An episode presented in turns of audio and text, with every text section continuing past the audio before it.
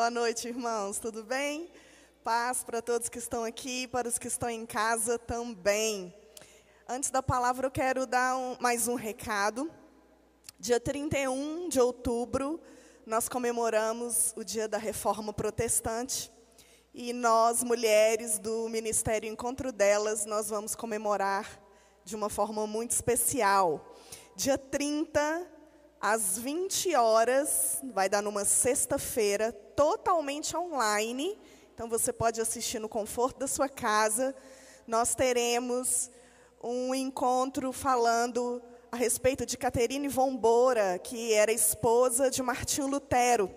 Então nós vamos aprender um pouco como essa mulher maravilhosa deixou um legado lindo para mim e para você. Também vamos falar sobre Hannah More, ela foi amiga de Wilberforce. Ele foi tão importante na abolição da escravidão na Inglaterra. Também vamos falar sobre Margarida Poretti na Inquisição. E vamos aprender como podemos ser relevantes no dia de hoje. Como a gente pode deixar um legado. É um evento do encontro delas, mas eu também convido os homens a assistirem. Então vocês podem aproveitar e assistirem o encontro, que vai ser online. Eu tenho certeza que vai abençoar a família toda. Então eu posso contar com todo mundo assistindo dia 30? Eu tenho certeza que vai abençoar a sua vida e abençoar a sua família também. Amém? Vamos dar continuidade a Esdras? Então abre aí a sua Bíblia no capítulo 4 do livro de Esdras. Nós temos visitantes aqui hoje, né? Levanta sua mão quem está vindo aqui hoje pela primeira vez. Deixa eu conhecer vocês. Tem visitantes ali, tem visitante aqui, tem visitante lá no fundo. Continua com sua mão levantada e você que está aí pertinho, faz um coração assim, dizendo bem-vindos. Viu? Sintam-se à vontade aqui na nossa casa. A casa é de vocês também, porque é do nosso Pai. Você que nos visita, ou você que não pegou os primeiros capítulos, não se preocupe, que nós vamos fazer um apanhado geral aqui, você não vai ficar perdido. Amém? Bom, nós temos que relembrar dois principais cativeiros que aconteceram para o povo judeu, para a gente chegar no contexto da carta. Em 722, houve o cativeiro assírio no tempo de Roboão, é, Israel foi dividido em dois reinos: o reino do norte, que foram as dez tribos, e no reino do sul, que é Judá e Benjamim. O reino do norte, que são as dez tribos, foram levadas cativo em 722 pelo rei assírio. E em 592, Nabucodonosor, que era rei da Babilônia, levou cativo o reino do sul. Então, o reino do norte é levado pela Síria, e anos depois, o reino do sul é levado pela Babilônia. Isso é importante porque nós vamos entender que vai haver povos aqui que eram descendentes dessas pessoas que eram levados cativos da Síria. E a, a carta, a, o livro de Esdras, ele vai estar nos contando a história do regresso do povo para Jerusalém.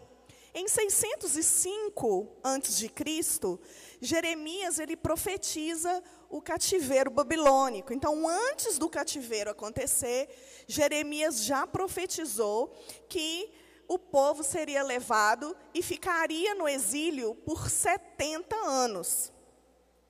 Isaías, 200 anos antes, ele vai profetizar a respeito de Ciro.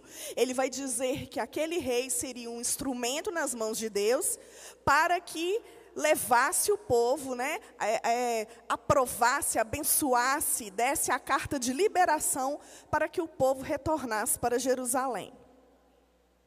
E é interessante que no capítulo 1, nós vemos o decreto de Ciro, e esse decreto de Ciro, ele é uma compilação do final da, do livro de Crônicas, segunda Crônicas, no finalzinho, no capítulo 36, versículos 22 e 23, vai repetir o versículo primeiro, o 2 e o 3. Então, Esdras, ele dá continuidade no livro de Crônicas, falando exatamente que no primeiro ano de Ciro, o rei da Pérsia, para que se cumprisse a palavra do Senhor por boca de Jeremias, despertou o Senhor o espírito de Ciro.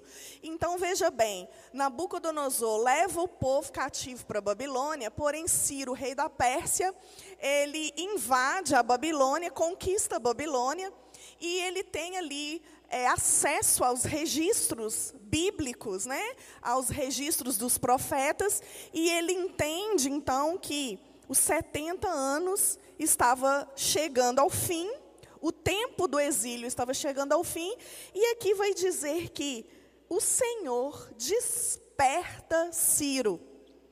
Isso é maravilhoso, porque quando Deus tem um propósito, quando Deus tem um projeto, quando Deus tem um desígnio, Ele mesmo convence, Ele mesmo impele, Ele mesmo desperta as pessoas para que o cumprimento seja uma realidade. Ele é soberano. Quando Deus disse que 70 anos o povo voltaria para Jerusalém, era porque depois de 70 anos o povo voltaria para Jerusalém. Ciro, Dario, Xerxes, Artaxerxes, são títulos reais, não são nome de pessoas. Então Ciro entendeu que era ele que levaria o povo, era ele que liberaria o povo através de um decreto por causa do fim dos 70 anos do exílio. E aí no versículo 5 do capítulo 1, a gente vê também que ele levantou cabeças de famílias de Judá e Benjamim, sacerdotes, levitas e aqueles cujo espírito Deus despertou. É interessante porque o reino de Judá o reino do sul, ele teria que recomeçar a construir novamente a sua identidade como povo. E isso não seria possível se a forma mosaica de adorar a Deus não fosse reconstruída. Lá em Levíticos vai dizer que apenas os sacerdotes poderiam entrar uma vez por ano no Santo dos Santos para espiar o pecado do povo. Apenas os levitas e apenas aqueles que eram descendentes de Arão poderiam sacrificar para que o povo tivesse os seus pecados perdoados. Então Deus além de despertar o coração de Ciro para enviar, para liberar o povo, Deus também libera aqueles que deveriam ir para que o ritual mosaico fosse estabelecido em Jerusalém. E também no versículo 6 vai dizer que todos os habitantes ao derredor liberaram recursos para que eles fossem e construíssem reconstruíssem o altar e a casa, a obra de Deus. Era uma distância longa, eles viajaram por volta de quatro meses, era uma viagem perigosa. Por isso, alguns teólogos vão dizer que, nessa época, existia mais ou menos dois milhões de judeus em Babilônia. Porém, na listagem do capítulo 2, nós temos o registro de que apenas por volta de 50 mil regressaram. O comodismo e a segurança que talvez o exílio trouxe a essas pessoas permitiram com que eles não tivessem a ousadia, a coragem, a intrepidez de recomeçar a identidade do seu povo. Então, no capítulo 2, nós vemos que existem dois tipos de pessoas nessa lista. Existem as pessoas que conseguiram comprovar a sua linhagem genealógica, e isso é muito importante, porque nessa época, até a época de Jesus, ser um judeu sem mistura era muito importante. Por quê? Porque havia uma promessa a respeito de Davi. Deus tinha prometido a Davi que o reino, o reinado dele seria eterno. O reinado de Davi seria perpétuo. Por isso, a linhagem de Jesus, o Messias, teria que vir através da tribo de Judá. Judá, ela tinha que se manter firme em separação, em santidade de outros povos. A santidade, a separação dessa tribo era fundamental para o cumprimento da promessa que viria o Messias dessa tribo. Então, essa lista, ela vai trazer as pessoas que conseguiram comprovar a sua linha genealógica, e essas pessoas que conseguiam comprovar, elas podiam trabalhar no templo, elas podiam reconstruir toda a estrutura do templo, mas aqueles que não conseguiram comprovar a pureza na sua linhagem genealógica, eles poderiam regressar, mas eles não poderiam participar da construção. A reconstrução para esses judeus era simplesmente era muito mais do que simplesmente reconstruir um templo e reconstruir uma cidade. Para eles, eles estavam reconstruindo a identidade deles.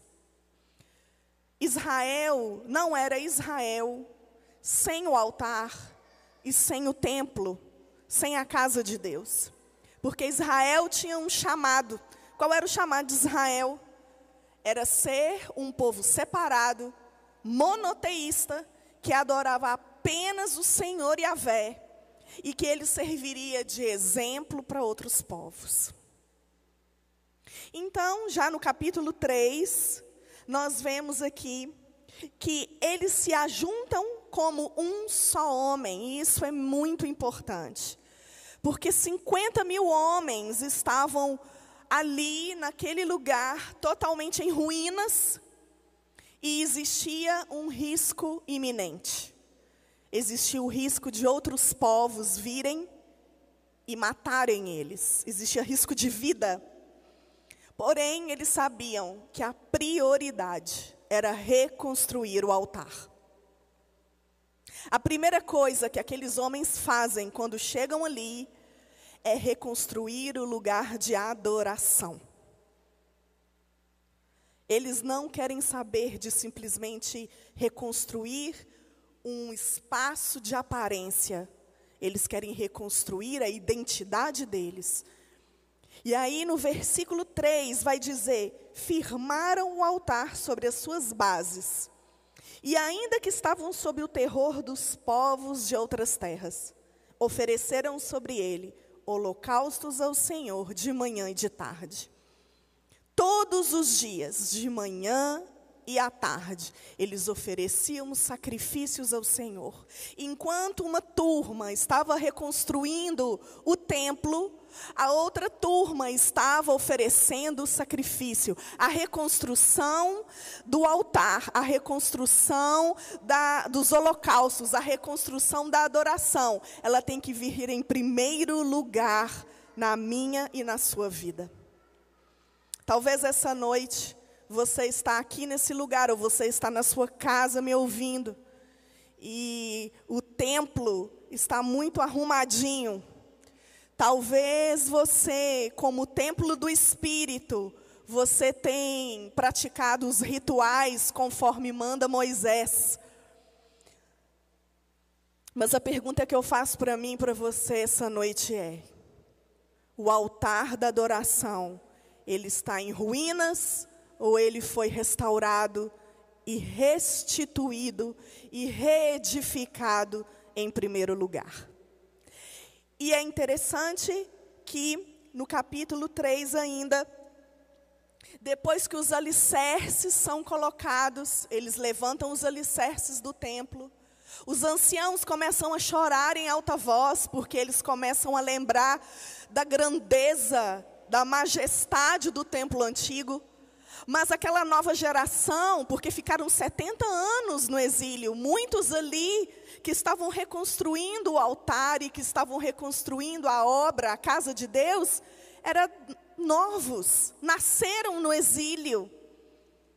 Eles não conheciam Jerusalém, muitos ali não sabiam como era o templo, e eles começam a louvar a Deus e a engrandecer a Deus em alta voz, e a palavra vai dizer que não era como é, não era permitido é, entender a voz de quem estava chorando e de quem estava sorrindo, de quem estava alegre, jubilando.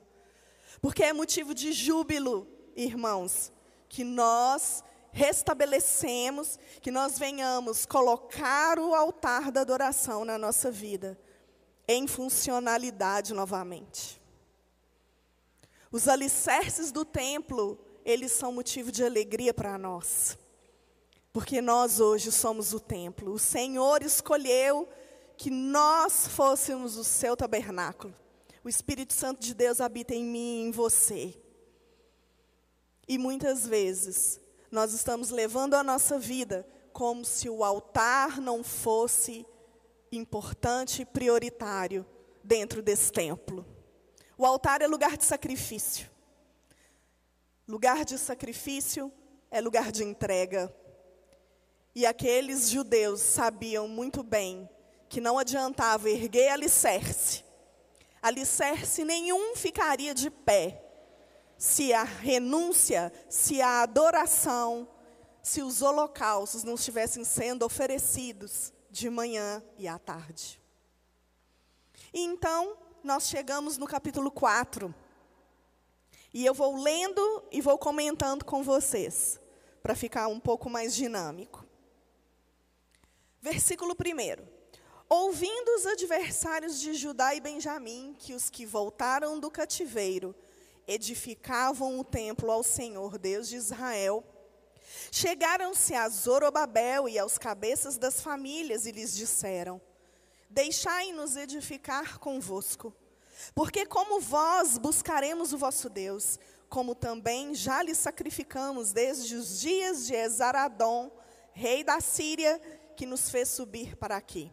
No versículo 1, Esdras nos dá uma informação ela diz que adversários de Judá e Benjamim não eram um povo que queria simplesmente se juntar e fazer uma aliança benéfica, mas eram adversários. Quem eram esses adversários? Lembra que eu falei que em 722 um povo do Reino do Norte foi levado cativo para a Síria?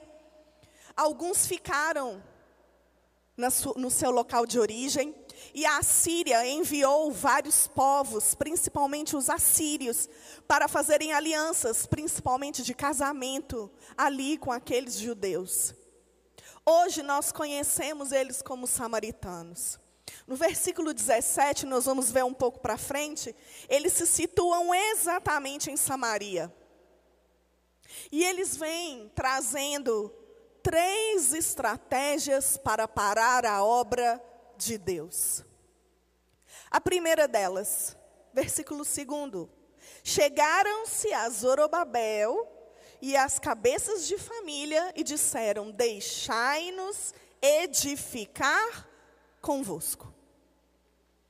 Porque como vós buscaremos o vosso Deus? Olha aqui para mim. O que, que esse povo está dizendo? Ele está dizendo assim: olha, vocês estão aqui reconstruindo, vocês estão aqui reedificando, e nós temos sangue judeu também. Nos tempos do rei da Síria, Esaradom, nós já sacrificávamos ao rei de Israel, ao Deus de Israel. Então, nós pertencemos ao seu povo também. Então, deixa-nos edificar com vocês. E num primeiro momento, aqueles homens de Judá poderiam olhar os benefícios dessa ajuda. Quais seriam? Haviam poucos homens trabalhando. O sol era escaldante. Havia muito material de construção para ser carregado. Na época eram muitas pedras pesadas e pouco equipamento que nós temos hoje para uma construção de um templo. Era muito trabalho braçal. Havia poucos recursos de material de mão de obra. E de repente chega um povo dizendo: Nós somos um com vocês, queremos fazer uma aliança. Deixa-nos edificar com vocês a casa de Deus, porque nós também vamos adorar o Deus de vocês, como já fazemos. E num primeiro momento, o que, que eles poderiam dizer e pensar? Foi Deus que mandou vocês aqui. É de Deus. O Senhor ouviu as nossas orações, o Senhor viu a dificuldade que nós estamos tendo aqui na reconstrução e enviou vocês. Reconstrua conosco. Mas olha o, o versículo 3, a resposta desses homens. Porém, Zorobabel, Jesua e os outros cabeças de família lhes responderam: Nada tendes conosco na edificação da casa a nosso Deus.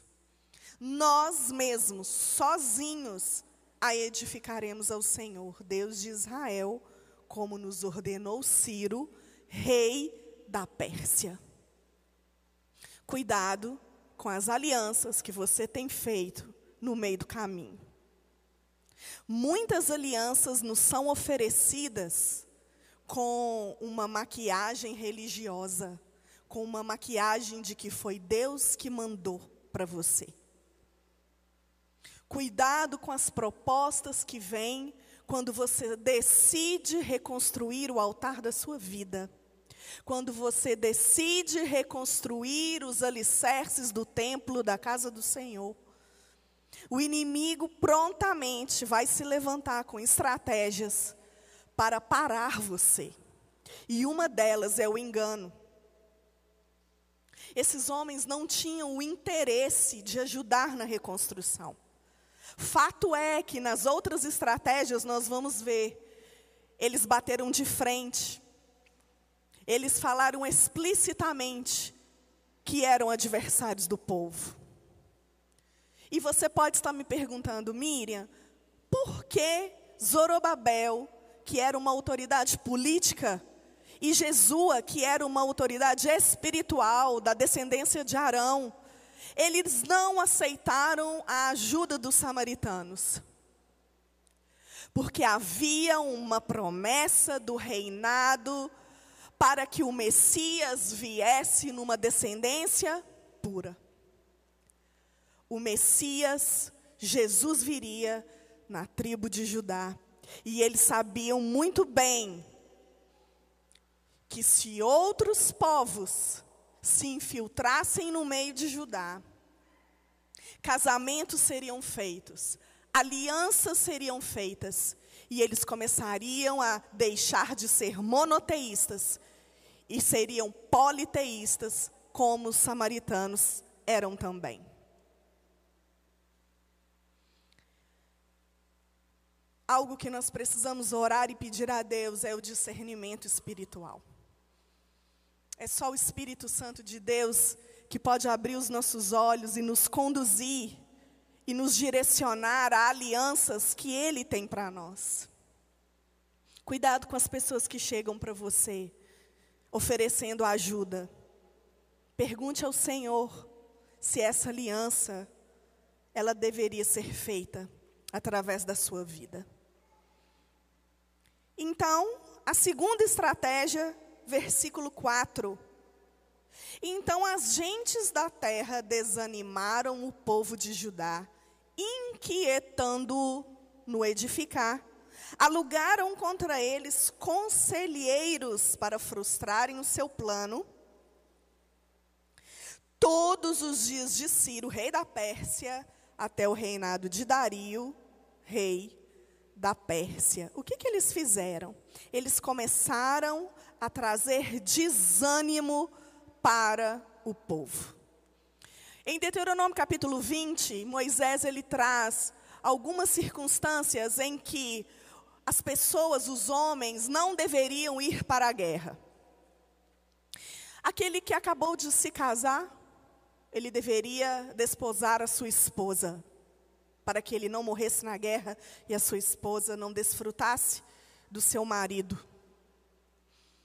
Alguém que teria comprado uma vinha, um terreno, e ele desejava viver ali aquele momento de usufruir da sua posse, ele deveria ficar, porque ele poderia morrer na guerra.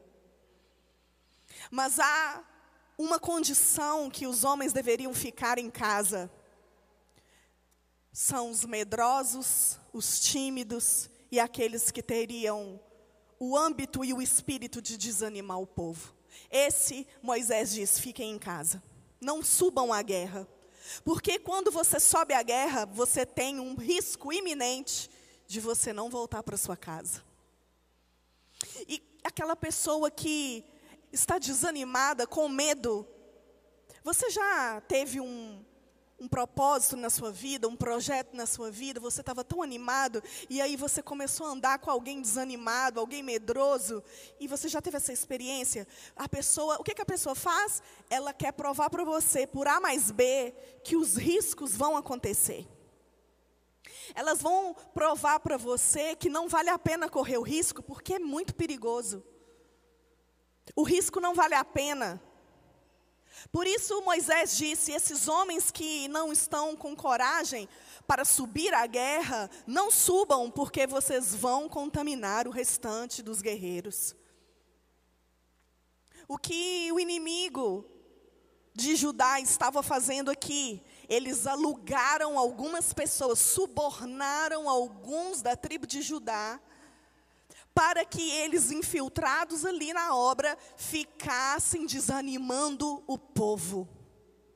Cuidado com as pessoas que você anda. Cuidado com os conselhos que você tem ouvido durante a trajetória. O desânimo, ele é mais contagioso, eu acho, que Covid-19, vocês não acham não? Porque quando uma pessoa chega para você no seu ouvido e diz assim: Olha, você tem certeza que foi Deus que falou isso para você? Deixa eu te falar uma coisa, eu acho melhor você desistir desse projeto. Sabe por quê? Você vai passar vergonha, tem esse risco, e aí você começa a tirar os olhos da promessa, você começa a tirar os olhos daquilo que Deus falou para você, e aí você começa a olhar para o risco iminente. É interessante que quando aquele povo chegou ali, eles não tinham medo, eles reconstruíram o altar, mesmo com perigo de serem mortos à espada. Mas agora, pessoas infiltradas estavam ali trazendo desânimo para o povo. Versículo 5 vai dizer: Todos os dias Todos os dias era um trabalho incessante. Talvez você é essa pessoa que desanima o povo. Talvez você é aquela pessoa que já tirou os olhos do que é importante, do que é primordial e está olhando para as circunstâncias, para o perigo iminente. Talvez você esteja contaminando outros. Essa noite é noite de arrependimento também. Então, no versículo 6, vai vir a terceira estratégia. A primeira era pedir para reedificar, para fazer aliança. A segunda era trazer desânimo para o povo. E o terceiro, no princípio do reinado de Assuero, escreveram uma acusação contra os habitantes de Judá e de Jerusalém. Então, não satisfeitos, eles escreveram uma carta acusando o povo de Judá. A terceira estratégia era afronta, calúnia, acusação. Versículo 7. E nos dias de Artaxerxes, rei da Pérsia, Bislão, Mitredate, Tabeel e os outros companheiros lhe escreveram a carta estava escrita em caracteres aramaicos e na língua siríaca. Reum, o comandante, Sinzai, o escrivão, escreveram contra Jerusalém uma carta ao rei Artaxerxes.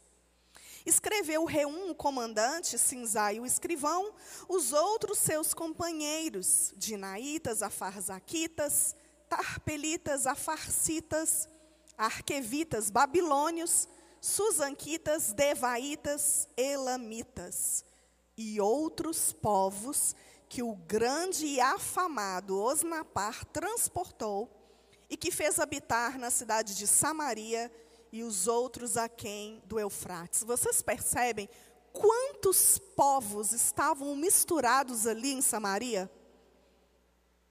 Eram todos esses povos que queriam fazer aliança com Judá. E eles então escrevem uma carta no versículo 6, no reinado de Assuero, esse Assuero não é o Assuero de Esther, ele provavelmente era filho de Ciro.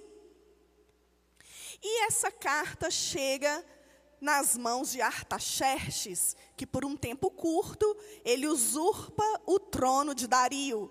Então Ciro, Assuero, Artaxerxes e volta Dario para o trono. Isso tudo em Babilônia.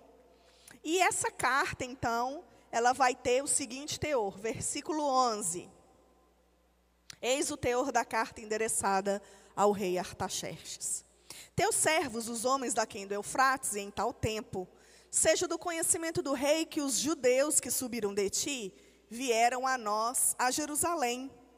Eles estão reedificando aquela rebelde e malvada cidade e vão restaurando seus muros e reparando seus fundamentos.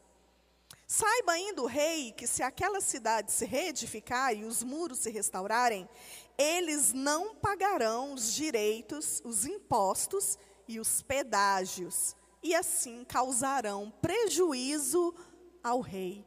Olha quanta calúnia, quanta afronta, quanta mentira. Versículo 14.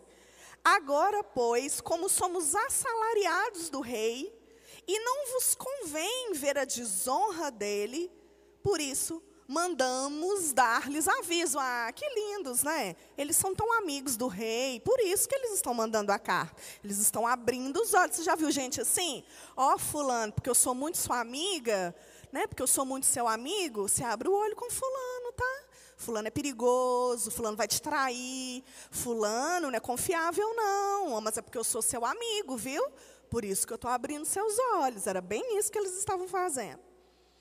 E aí no versículo 15, ele vai dizer: a fim de que se busque no livro das crônicas de seus pais, e nele achará o rei, e saberá que aquela cidade foi rebelde e danosa aos reis e às províncias, e que nela tem havido rebeliões desde tempos antigos, pelo que foi a cidade destruída.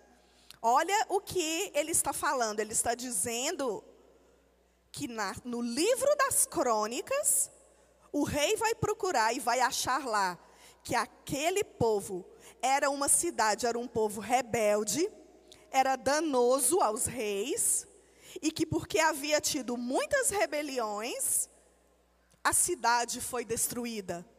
A cidade foi destruída porque o povo pecou contra Deus.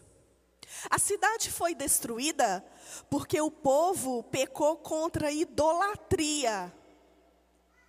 Quantos profetas foram levantados para alertar Israel que Deus viria com juízo, porque eles tinham uma missão, eles tinham um, um propósito de vida por existir.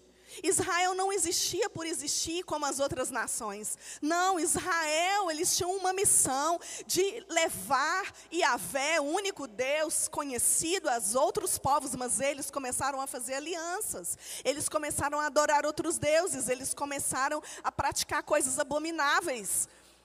E por isso a cidade foi destruída. Versículo 16: Nós, pois, fazemos notório ao rei que se aquela cidade se reedificar e os seus muros se restaurarem, Sucederá que não terá posse das terras deste lado do Eufrates. Aí agora eles pegaram pesado.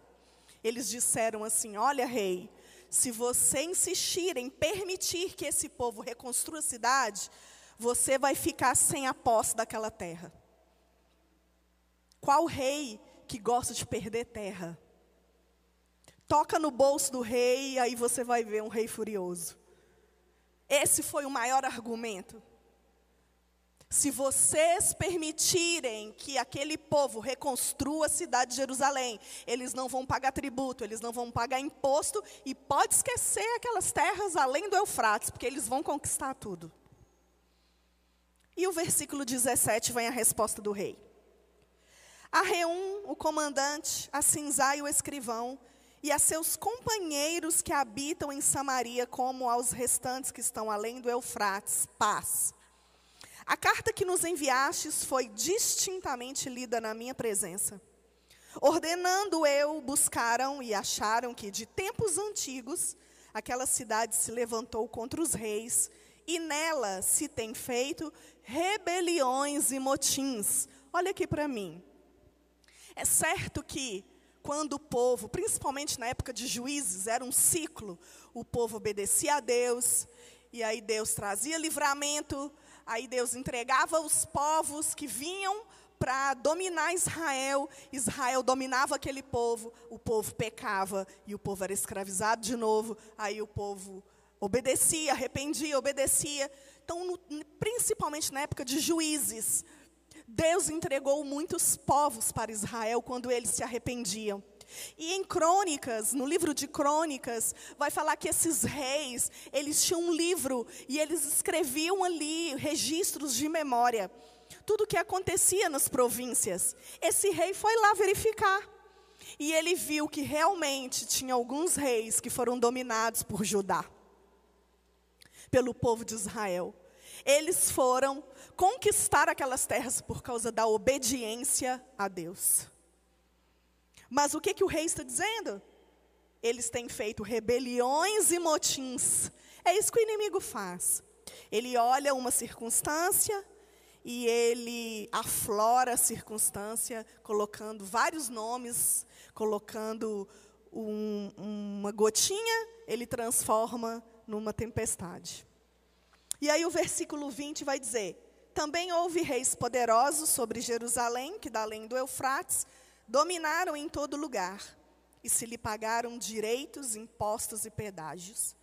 Agora, pois, dai ordem, a fim de que aqueles homens parem o trabalho. E não se edifique aquela cidade, a não ser com autorização minha. Guardai-vos, não sejais remisso nessas coisas, porque há de crescer o dano em prejuízo dos reis? Depois de lida a cópia da carta do rei Artaxerxes, perante Reum, Cinzai o escrivão e seus companheiros, foram eles apressadamente a Jerusalém, aos judeus, e de mão armada os forçaram a parar com a obra. Cessou, pois, a obra da casa de Deus, a qual estava em Jerusalém, e isso até o segundo ano do reinado de Dario, rei da Pérsia. Alguns estudiosos vão dizer que Esdras e Neemias são livros que foram compilados juntos. Essa carta foi uma carta endereçada a Artaxerxes, também por causa de Neemias, porque Neemias, logo depois, ele vai reconstruir os muros da cidade. Então, nós vemos aqui em várias versículos dizendo restauração dos muros, restauração da cidade. Mas aqui no versículo 24, volta novamente para Esdras dizendo que cessou a obra da casa de Deus, e a qual estava em Jerusalém. No versículo 21, o rei dá ordem para parar o trabalho. E aqueles inimigos de Israel, aqueles inimigos de Judá, além da carta escrita, eles vão ali com um exército para que o povo não desobedecesse aquela norma, aquela regra. Ageu e Zacarias vão entrar em cena a partir de agora. São profetas levantados por Deus para falar ao povo.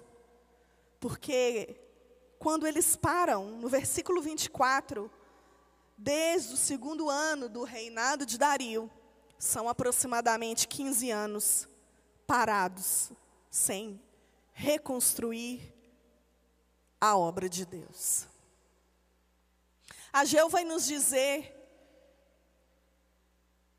que como eles não puderam continuar reconstruindo o altar, não continuaram reconstruindo o templo, eles começam a, a construir casas para si. Eles começam a construir mansões para si. Eles começam a pegar os recursos que eram para a construção do templo e começam a construir casas magníficas, maravilhosas, pomposas. Durante 15 anos, eles perderam o foco, eles perderam o propósito. Durante 15 anos, o desânimo, o medo, o temor tomou conta deles. Quantas vezes, irmãos, a gente é parado na obra, talvez por alianças erradas que fazemos, talvez por permitir e achar que qualquer ajuda que se estende a nós vem de Deus, talvez por desânimo, por boicote na obra, ou talvez porque fomos proibidos de continuar a fazer o que estávamos fazendo. E aí você diz assim: bom, eu queria fazer a obra, eu queria continuar a reconstrução, eu queria estar no ministério, eu queria continuar fazendo o que eu faço, mas eu fui impedido, então já que eu fui impedido, eu vou reconstruir a minha vida. Aqueles judeus perderam a identidade de novo. Aqueles judeus saíram da Babilônia cativos por 70 anos. Eles correram o risco da viagem, eles correram o risco da reconstrução do altar. Eles levantaram os alicerces e pararam a obra. Porque eles não olharam para a promessa, eles não olharam para aquilo que Deus tinha falado com eles. Não foi Deus que mandou parar. Tem uma música da Midiana, de manhã eu não lembrei dessa música. Fala: quem mandou largar a rede? Quem mandou você parar? Volta para o mar alto. Como que é? No lugar da tua vergonha eu vou te honrar. Não é isso? É exatamente isso. Quem é que mandou você parar? O inimigo sempre vai tentar parar você quando você decidir reconstruir os altares que foram quebrados na sua vida. Talvez foi nessa pandemia você teve a oportunidade de reconstruir um altar dentro da sua casa. E aí as lutas aumentaram, aí a confusão aumentou, aí o divórcio bateu na porta, aí o filho ficou rebelde, aí você foi mandado embora do emprego. E aí você ficou desanimado, você foi desanimando, e aí você falou: não, não dá mais, a luta está grande. E aí você começou a olhar de novo para os seus projetos pessoais, você começou a olhar de novo para os seus sonhos que Deus não falou para você que ia te dar, mas a gente é tão espiritual e a gente é tão religioso, a religiosidade corre na veia, né? Porque quando a gente quer uma coisa, a gente vira e fala assim: Deus me prometeu, Deus falou para mim que vai me dar, Deus falou que vai fazer, eu estou orando, Deus falou que vai me dar, mas Deus não falou nada. O que Deus falou para você era para você reconstruir o altar. A prioridade é o altar. A prioridade é a adoração. A prioridade é a renúncia. A prioridade é o arrependimento. A prioridade é colocar Deus no centro. Mas aí, quando vem a ameaça iminente, o que, que eu e você fazemos? A gente desiste. A gente tira a mão. E Deus já falou o quê? O Senhor Jesus já disse isso. Quem olha para trás não é digno. Não é digno do meu reino. E eu pergunto para a gente essa noite, para a nossa reflexão. Você tem reconstruído o quê? Qual é o seu chamado? Eu vou dizer para você qual é o seu chamado. Você é um reconstrutor. Você é um reedificador da obra de Deus. Você foi chamado para reconstruir altares de adoração ao único que é digno dela. Você foi chamado para trazer adoração, para trazer o culto racional aonde você passa, no seu trabalho, na sua vizinhança, na sua família, dentro da sua casa.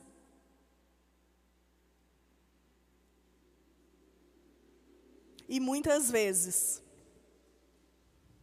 o orgulho, o medo e o comodismo, como vários outros permaneceram na Babilônia, não quiseram pagar um preço de nada. Olha, eu mando dinheiro, eu dou para você aqui, ó, todas as minhas economias. Foi um segundo uh, êxodo, né? Então as pessoas davam para eles irem. Olha, vai para o desencargo de consciência, vai, reconstrói. E, e é interessante que esse regresso aconteceu durante três etapas. A primeira etapa com Zorobabel, depois Esdras, nos capítulos 7 a 10. Esdras vai voltar com mais um povo, e depois Neemias traz também. Então, teve alguns que ficou só olhando, né? ficou só observando, vamos ver se vai dar certo essa questão da reconstrução, vamos ver se muita gente vai morrer, vamos ver como é que vai ser. Talvez você esteja nessa situação só observando. E a gente coloca desculpa em tanta coisa. Hoje eu fiquei tão feliz, irmãos, muito feliz, porque eu estou vendo a igreja cheia hoje. Que bênção, glória a Deus por isso. Que bom que você né, saiu da sua casa, pôde estar aqui, não faz parte do grupo de risco, está aqui. Que bênção. Porque muitas vezes a gente coloca desculpa nas coisas para permanecer no comodismo que a gente está. E nessa noite, com uma palavra dessas, a única coisa que a gente pode fazer é orar. Fica de pé no seu lugar. E eu quero que você comece a falar com o Senhor. Comece a dizer a Ele a prioridade na reconstrução na sua vida. Será que você tem reconstruído o altar? Será que você tem respondido o chamado de ser um reconstrutor da obra de Deus?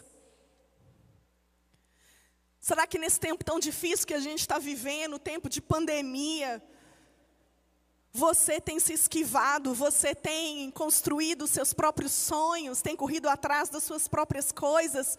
Ou você aqui essa noite quer dizer ao Senhor, Senhor, realinhe os nossos amores para que nós colocamos prioridade em tudo. Queremos reconstruir o altar de adoração na nossa casa, juntamente com os nossos filhos. A gente terceirizou tanto, irmãos, a igreja, a escola, para que os nossos filhos fossem educados.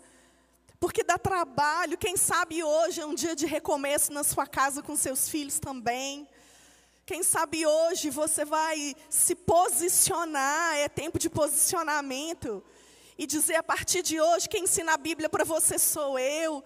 A partir de hoje quem vai falar da palavra de Deus aqui vai ser eu. Eu não vou ficar esperando o outro vir, eu não vou ficar esperando o outro fazer. Quem sabe lá no seu trabalho as pessoas nem sabem que você é um cristão. Por que, que você está onde você está? Onde Deus tem colocado você em lugares estratégicos, as pessoas que você alcança eu não consigo alcançar. Então comece a orar aí no seu lugar. Você que está em casa também, ore comigo, ore conosco nessa noite. Não perde essa oportunidade. Feche seus olhos. Comece a dizer a Ele, Senhor, eu reconstruo o altar, eu me arrependo. Eu me arrependo porque as estratégias do inimigo vieram e eu me deixei parar. A, a obra foi parada não porque o Senhor mandou, mas porque o inimigo o inimigo conseguiu estratégias necessárias para que eu ficasse desanimado. Quem sabe você fez aliança com pessoas que o Senhor não mandou você fazer, comece a se arrepender. Comece a pedir discernimento, Senhor, me dá discernimento espiritual. Eu preciso ter esse discernimento daquilo que o Senhor está fazendo. Eu preciso entender com quem o Senhor quer que eu faça aliança. Quem sabe essa noite é noite de recomeço. Os alicerces do templo que é você, você é templo do Espírito Santo, precisam ser recolocados agora. O Espírito Santo de Deus habita em você. Em você. Você é o tabernáculo. Ele não habita mais em construções humanas. Ele só vai estar nesse lugar quando você está. Ele só está aqui porque nós estamos aqui reunidos no nome dEle. Acenda o fogo. Acenda esse fogo do altar. Comece a entregar a Ele aquilo que tem prendido você nas coisas desse mundo. Comece a olhar para agora, para as coisas que virão, nas coisas que são eternas. Senhor, nessa noite nós nos arrependemos, Pai. E nós fazemos um compromisso com o Senhor de reconstruir o altar, priorizamos a adoração, priorizamos, ó Deus, a nossa vida como templo do Teu Espírito. Não importa o perigo iminente, não importa o que o inimigo está falando, não importa o que ele está sussurrando, o medo que ele está colocando. A tua palavra diz em 2 Timóteo: o Senhor não nos deu espírito de medo, mas o Senhor nos deu espírito, Senhor, de poder.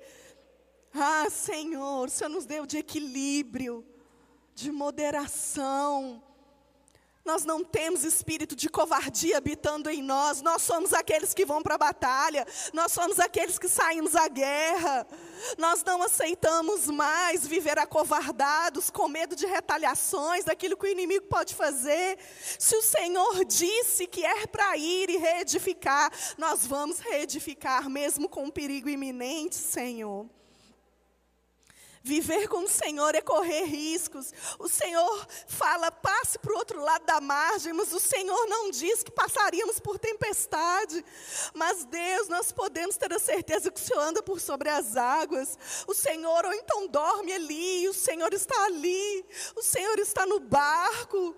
Deus, mesmo que Deus, talvez no nosso entendimento, o Senhor não esteja vendo, o Senhor está no controle, o Senhor é soberano, o Senhor levanta reis, o Senhor, Pai, convence o coração do rei para mandar o seu povo, o Senhor levanta o sacerdote, o Senhor levanta o levita. Nessa noite eu te peço, levanta os meus irmãos, ah, que o teu Espírito Santo venha impelir os meus irmãos, ó Deus, a continuar a reedificação da tua obra, a reedificação da tua casa. Senhor, em nome de Jesus, como um grande exército, nós nos posicionamos, Senhor. Chega do comodismo, chega de assistir às coisas. Nós queremos ser participantes daquilo que o Senhor está fazendo. Em nome de Jesus, Pai, em nome de Jesus nós abrimos mão da construção dos nossos próprios sonhos essa noite. Buscai o reino de Deus e a sua justiça, e as demais coisas vos serão acrescentadas, assim diz a tua palavra. Nós nos posicionamos como reconstrutores. Você pode dizer um amém aí no seu lugar? E talvez você veio aqui essa noite e diz: Miriam, eu preciso aceitar Jesus como meu Senhor, meu Salvador. Eu preciso me reconciliar com Cristo. Eu preciso me tornar esse templo. Eu preciso ter um, um, relacionamento com Jesus. Eu quero ser esse altar. Esse altar precisa estar aceso de novo dentro do meu coração. Se você está aqui essa noite, presencialmente, sai do seu lugar, vem aqui à frente para a gente orar com você. Eu quero orar com você essa noite, trazendo essa aliança, essa aliança que só o Espírito de Deus pode trazer. Só Ele é o caminho, só Ele é a verdade e a vida. Tem alguém aqui essa noite que quer aceitar Jesus como seu único Senhor e Salvador da sua vida? Se não tem, você que está em casa, se você é essa pessoa, eu abençoo você. Entre em contato conosco. Nós queremos caminhar com você. Nós queremos estar junto de você. Em nome de Jesus, como uma família. Que vocês tenham uma semana abençoada. Que vocês possam refletir durante toda a semana. Que vocês estão reedificando o altar de adoração por onde você passa. Comece isso dentro da sua casa. Comece isso com a sua esposa, comece isso com o seu marido, comece isso com seus filhos, comece isso com seu pai, com a sua mãe, com seus irmãos. E eu tenho certeza que essa adoração vai fluir. E a nossa cidade vai sentir. Jesus tinha 12 seguidores e revolucionou o mundo todo. Eu tenho certeza que você pode revolucionar, deixar um legado nesse tempo que se chama hoje, através da reconstrução do altar que é você. Amém? Você pode aplaudir o Senhor? Aleluia! Vá em paz e que o Senhor te abençoe em nome de Jesus.